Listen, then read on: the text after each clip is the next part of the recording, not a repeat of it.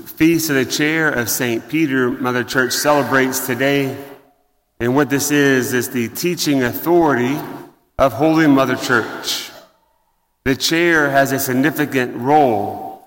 In Latin, it's the cathedra, where we get the cathedral.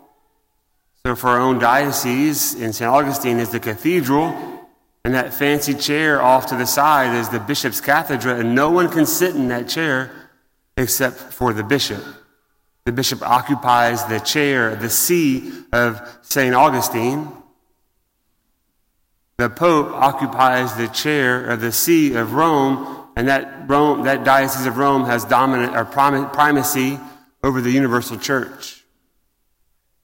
And so we're honoring, we're celebrating today that, that, pot, that place that the pope has in our lives as that, that teacher,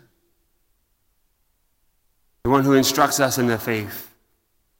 We know in St. Matthew's gospel when Jesus was warning them about the bad leaders that they had, the Pharisees and the scribes. He said, But they sit on the seat of Moses. So listen to their teachings, but if they go astray, don't follow their ways. So, this notion of having the chair as the place where authority, the place of authority, is deep in our tradition. And today, if you've if you pray the liturgy of the hours, you've prayed the office of readings and morning prayer twice in the liturgy of the hours, and then this the opening, the entrance antiphon, we have from Luke's gospel, where Jesus is talking to Simon. And he says, I've prayed for you because Satan desires to sift you like wheat. So when you return, strengthen your brothers. So, three times today in the official prayer of the church, those words have been on our lips. This, this acknowledgement that Satan desires to sift the Pope and that the Pope needs to be prayed for so that he can return and then in turn strengthen his brothers.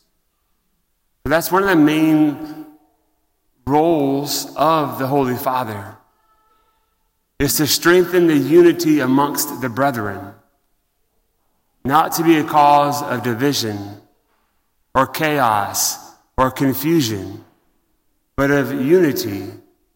It's what St. Peter himself says so beautifully in that first reading, as he is commending to the other bishops, the other shepherds, their proper way of conduct. We don't lord our authority over them, but we tend them like a gentle shepherd, as we heard in the responsorial psalm.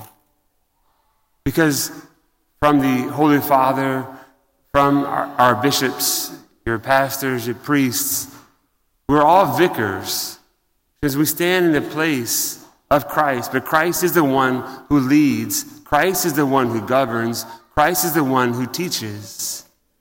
And so the, the humble docility of the one occupying that chair, knowing that Satan is desiring to corrupt them. Which is why daily we pray for our Holy Father, that he can be faithful to his mission, that he can hear what St. Peter said in the first reading, that he can be faithful to the charge laid against him, to protect the integrity of the faith, and to strengthen the unity amongst the believers. That you, we, as the faithful, we have the certainty of God's teaching. That God loves us so much that He didn't just leave us out on our own to find our own way, but He founded the church and gave the church ministers to administer God's love so that each one of us can come to know the Father surrender our life to Him, and live a life of faithful obedience to Holy Mother Church. And so we have the Pope, we have the teachers of the, of the faith to help ensure your path to heaven. And so it's a gift that we had in the gospel today, this gift of the teaching authority. And so we pray.